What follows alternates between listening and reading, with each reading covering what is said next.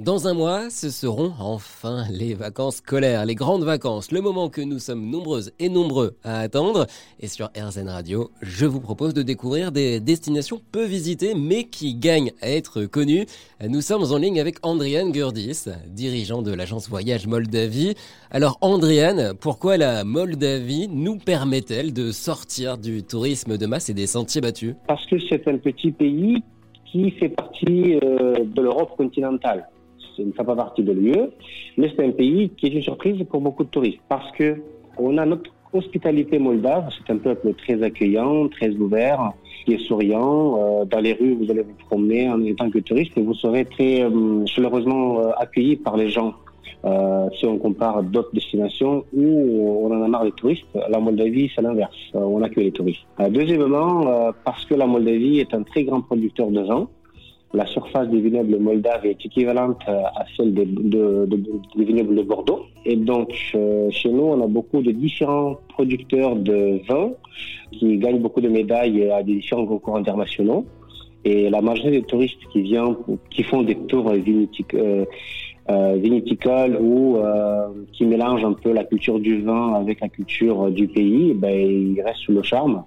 Et toujours quand ils retournent, ben, ils retournent avec plusieurs caisses de vin avec eux. En troisièmement, parce que euh, on a une, diversité culturelle très riche et très ancienne. On a différents euh, dans la Moldavie où on a dans le sud de la Moldavie, on a le peuple Gagauz, c'est un petit peuple qui vit là depuis quelques centaines d'années. Euh, on a le Moldave typique. On a la Transnistrie qui est une partie de la Moldavie toujours attachée à la Russie. Donc quand on y va là-bas, on fait une sorte d'immersion dans le passé.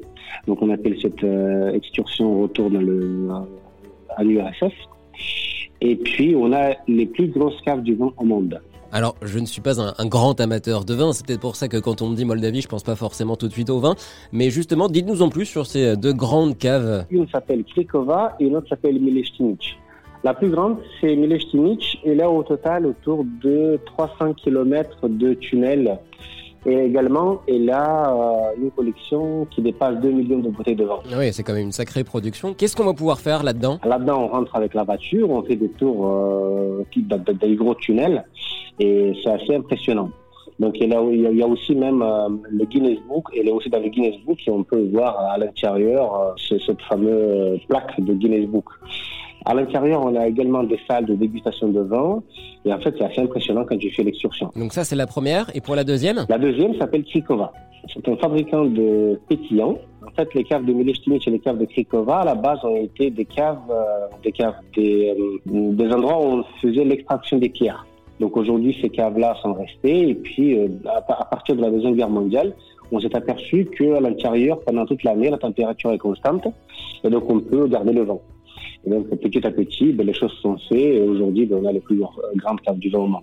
Chez Krikova, quand vous allez visiter, vous montez dans un train et en fait, on vous promène dans toutes ces galeries-là. Ces galeries, ils ont des routes. On peut avoir la, rue, euh, différentes, en fait, différentes rues avec différentes euh, noms des vins et des cépages de vin.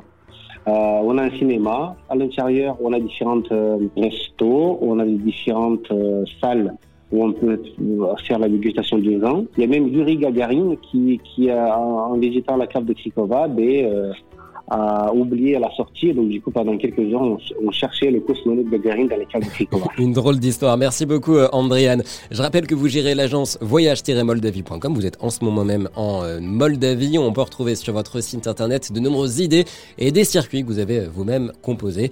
Sachez que pour un vol entre Paris et Chisinau, la capitale de la Moldavie, il faut compter entre 200 et 300 euros.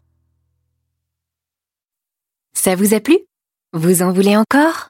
Il y a en ce moment des milliers de podcasts 100% positifs qui vous attendent sur l'application AirZen.